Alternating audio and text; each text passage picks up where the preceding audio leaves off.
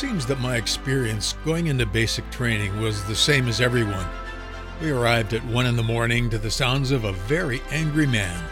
He seemed to be looking for someone whose mother he could make fun of. After hollering at us for about an hour, they told us to get back into the barracks, shave, and get to bed. Revelry was at oh five hundred hours, when the fluorescent lights made it look like a high noon experience, and the rattling of the wastebasket commenced. The, the room looked like an anthill of activity. I noticed that most of the men's pillowcases had blood on them from shaving nervously the night before. I remembered falling asleep to the sound of men whimpering. Surely there was a reason for all of this. Welcome to Life Journeys, where we find the experience of God's Word is lived out in a world that often seems to get turned upside down. Today we're going to see one of Jesus' last words to his church before the Great Tribulation gets underway. Was this kind of a basic training, I wonder? As of this message, our world has been turned upside down in many ways, yet there are answers that are as sure as the rising of the sun.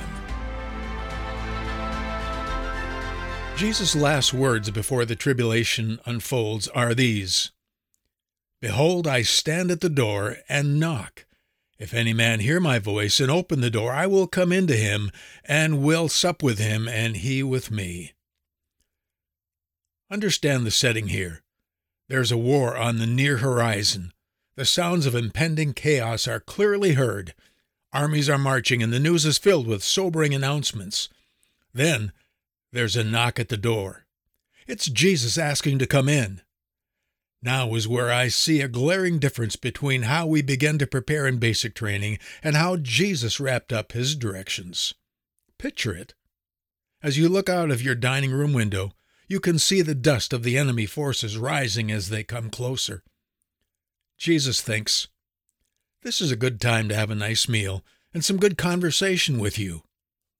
He's not worried in the slightest. This was not how any day in basic training ever went. It seemed like everywhere we went and everything we did, it had to happen right now, as if your life depended on it. We were always kept on edge and always found new ways to hate the drill instructor.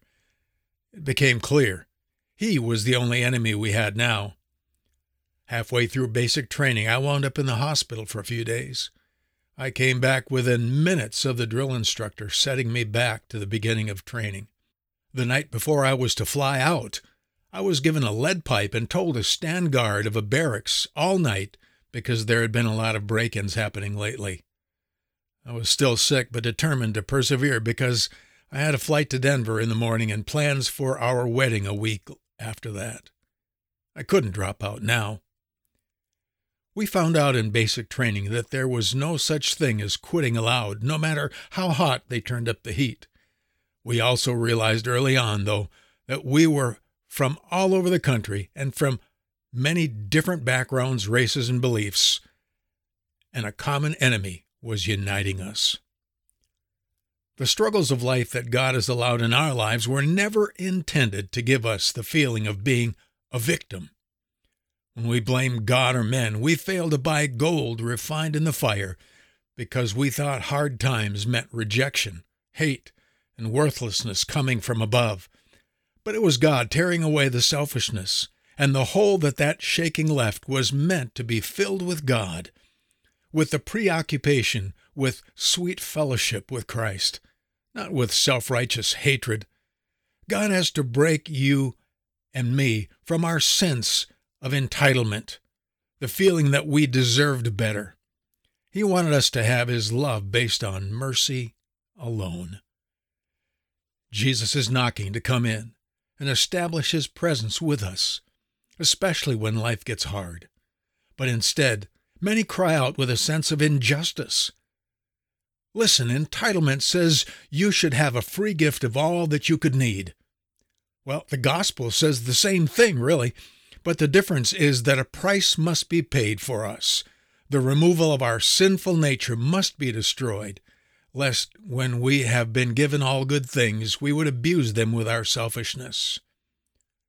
God knows that only when we are filled with gratitude, set free from our sinful nature, and when we love to give instead of receive, love to bless instead of to put down, will we then have the completeness that we are created for.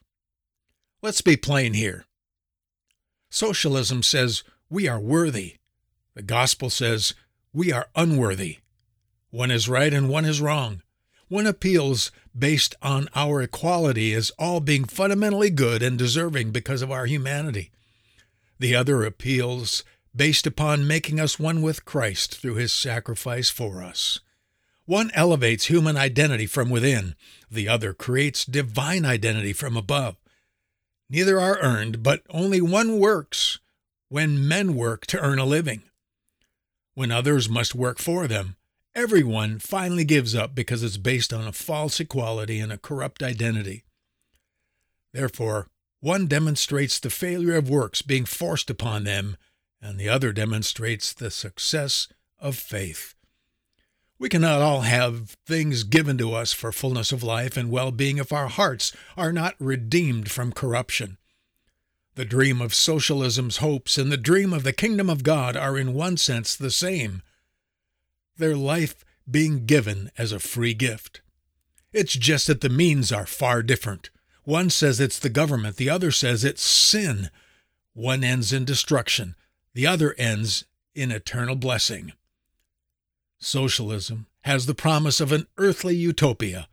The gospel has the promise of a better and eternal life.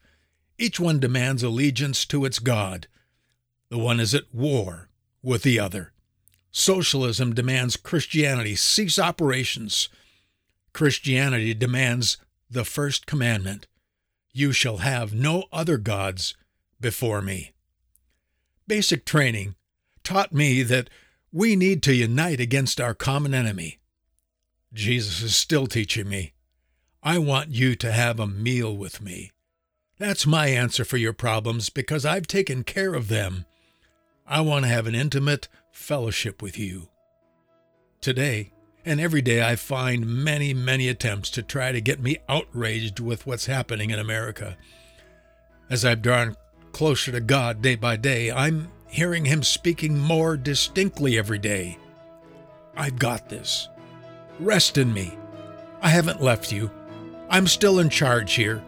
I created this world and everything in it, and I know exactly how to care for it.